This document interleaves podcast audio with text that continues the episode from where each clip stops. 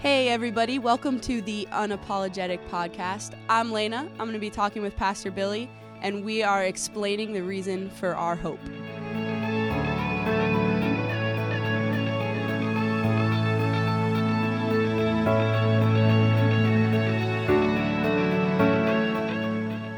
Hey, so this is Lena. I'm back here with Pastor Billy again. We're on session four already of the first season here of this unapologetic podcast, and it's been really fun so far. Oh, it's I'm- been awesome. It's been great being here with everybody. This has been great. It's yeah. it's super fun. So the last session we talked a lot about the state of our culture right now. We used the word postmodernism.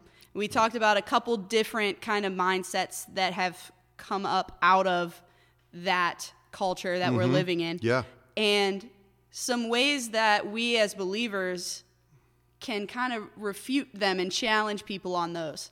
So that's what we should go do, right? We're gonna like run outside and just start beating people in the head with like our argument to their mindset. That's part of the problem. I think that I, a lot of people who get into this whole category of apologetics, which is a funny word in itself, don't you think? Yeah. Like, what is that? Why do we call it apologetics? It's just a it's just a word that means defending your faith. Okay. That's really all it means. But I think some people feel like it's a war to win, and it's Right. not a war to win. It's more like diplomacy.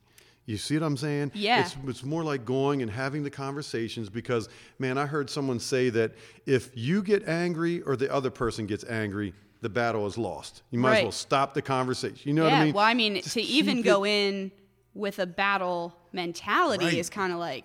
You That's know, like- nobody ever changed their mind because they lost an argument, right? They just kind of Right. left feeling sad Right. about it. and we're going to get into that a little bit but that's it that's exactly right Right on. And you know, just going back to last week uh, or last podcast, sorry, we, we were talking about the postmodern mindset.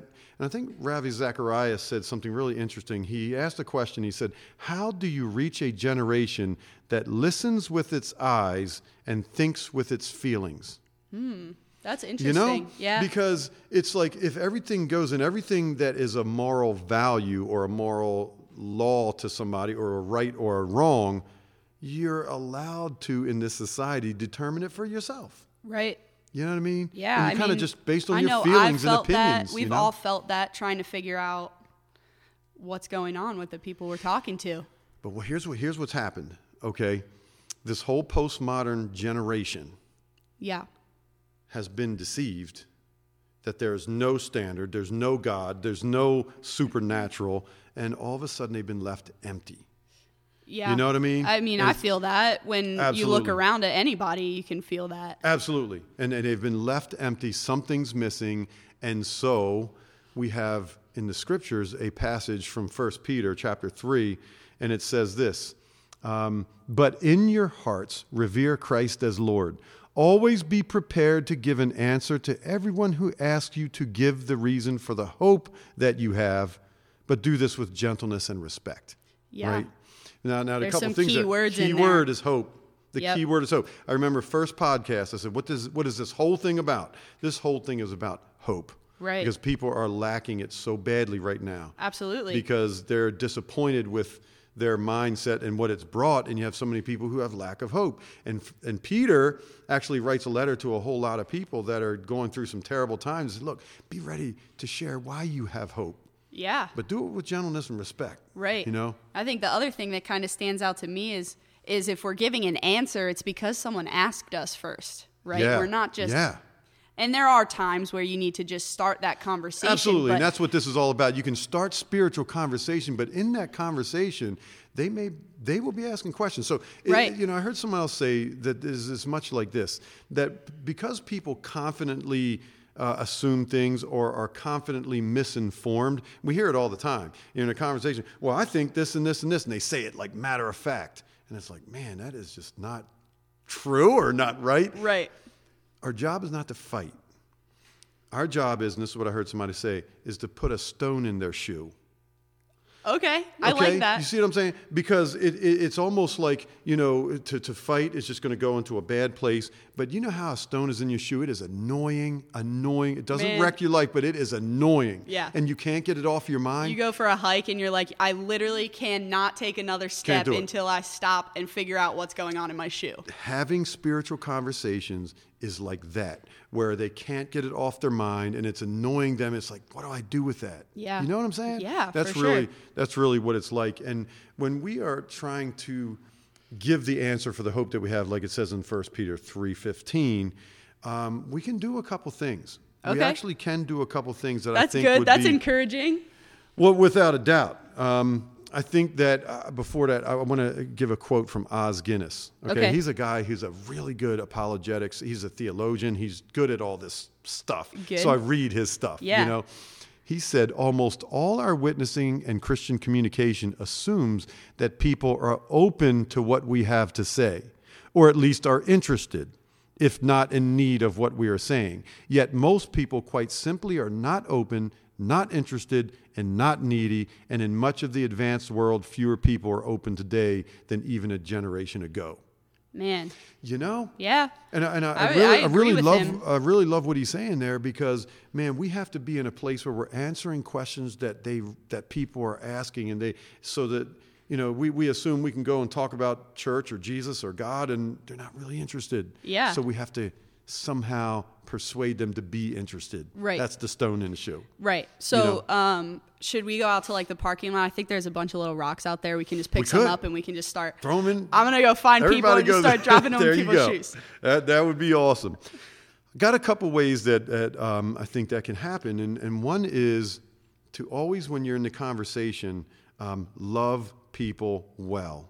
Okay. It's kind of what you brought up when we first started this podcast. You're like, do we go out and we beat, over, beat somebody over the head? No, we don't. But what we do is we actually show them that we love them right. and are concerned for them, interested in them, engaging with them, having fun, even if the, the, the conversation gets a little bit tense, right? Right. We have to, because what was the greatest commandment? Love the Lord your God with all your heart, soul, strength, and mind, and then love your neighbor as yourself. Yeah. Everything is based on When love. you know what and else we have that to do makes me think of is that bless acronym we talked about in the very first podcast we did was hey be in prayer listen to what they're saying eat together that one sticks out to me always Um, oh, yeah. yeah those things are and then serve them, and then you can share your story Yeah. about how God loved you, and then you're loving on them by doing it. You absolutely know? yeah It- all of that is love well Exactly. Yeah.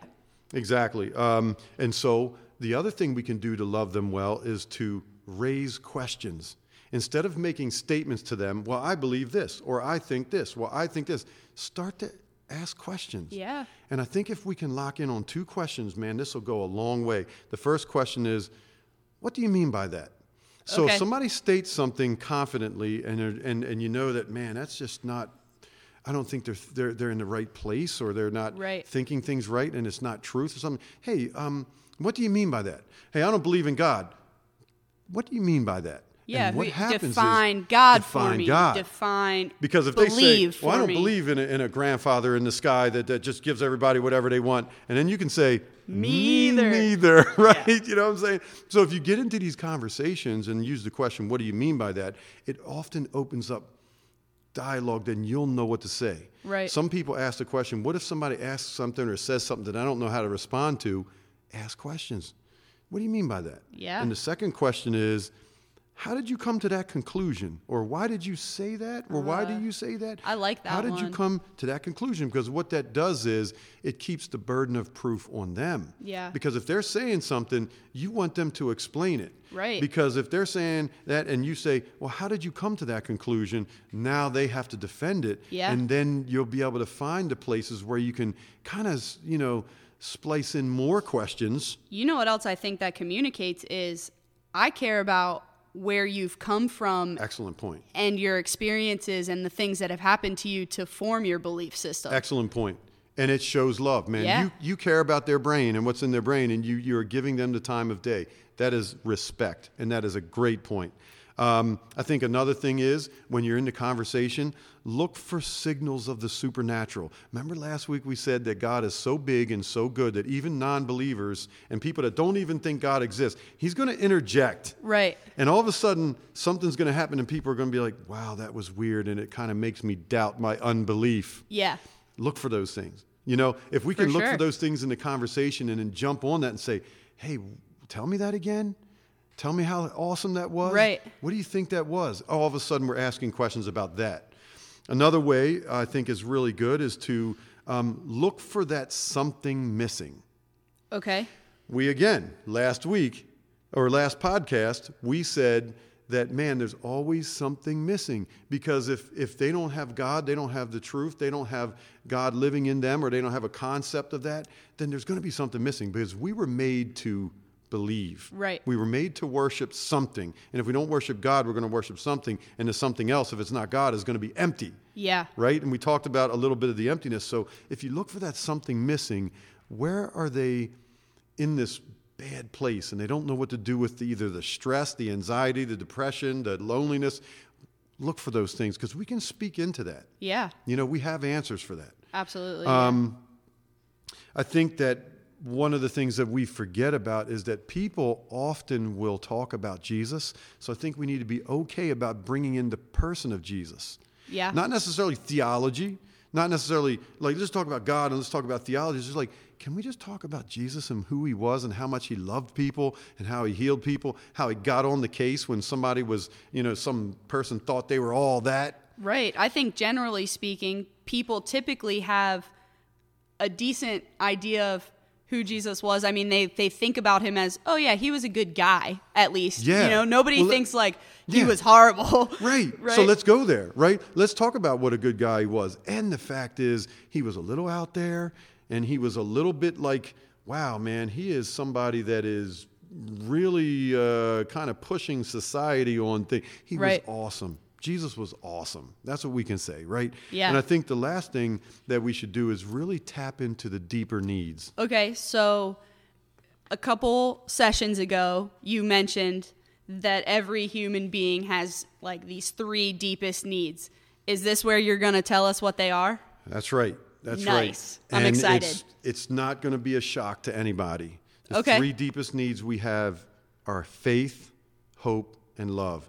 We might have seen that written on coffee mugs or something like that. 1 Corinthians 13, 13 says, these, uh, these three things will last forever faith, hope, and love. And the greatest of these is love. Right. You know, we've all Yeah. heard that before. We know those but words. Isn't, isn't God so good that in His Word He tells us, "Here's your three deepest needs, and I can meet those needs." You know, Yep. there was a there was a an author named Alexander Chalmers in the 18th century, and he said the three grand essentials of happiness are something to do, someone to love, and something to hope for.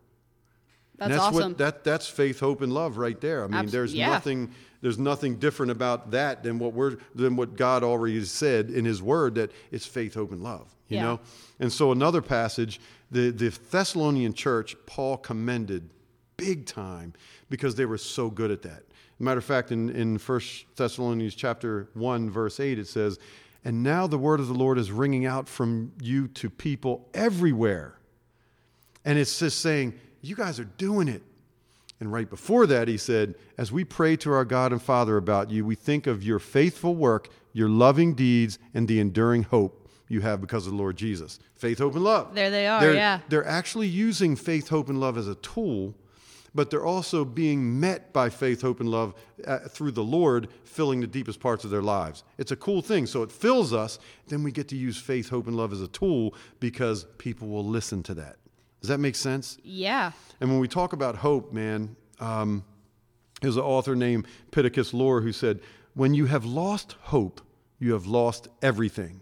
And when you think all is lost, when all is dire and bleak, there is always hope. Everybody needs hope. You know what I'm saying? Right. And so when we have this hope that, that, that God gives us, it's in Psalm, we can say, We put our hope in the Lord. He is our help, He is our shield. So that's the hope part of it. And the reason I started with that is because in 1 Peter chapter 3:15 it says people want to know why we have hope. Yeah. That's the most important We're thing. explaining the reason for Yeah. our hope, which is That's what we're right. hoping to do with this whole podcast. That's so, right. And if we can explain that hope, we have explained a lot. Um, Vaclav Havel was a leader in Czechoslovakia. And That and is a some- name right there, Yeah, man. dude. I wish uh, you know. I'm a name. I'm actually yeah. impressed you pronounced that oh so yeah, well. you should name your kids that. Ba- It'd be awesome, Bacl- right? Baclov? Vaclav Havel. Okay. Hope is not the conviction that something will turn out well, but the certainty that something makes sense regardless of how it turns out. That's awesome. Yeah, that's, That's like a really awesome. big. That's a big deal. It goes right into that truth. Yeah. Mm-hmm. The fact that we know that we have truth that we're standing on, That's right. regardless of what we think is the right way. we need. we it. have hope. We need hope. So that that's the hope that we have. Yeah, that's But, awesome. but there's also faith and love, and I just want to talk about those just for a second. I think when we talk about faith, we talk about belief. Yeah. We got to have belief in something, right? We and God is the one that we have our belief in, right? And faith Yep. through Jesus, in Jesus.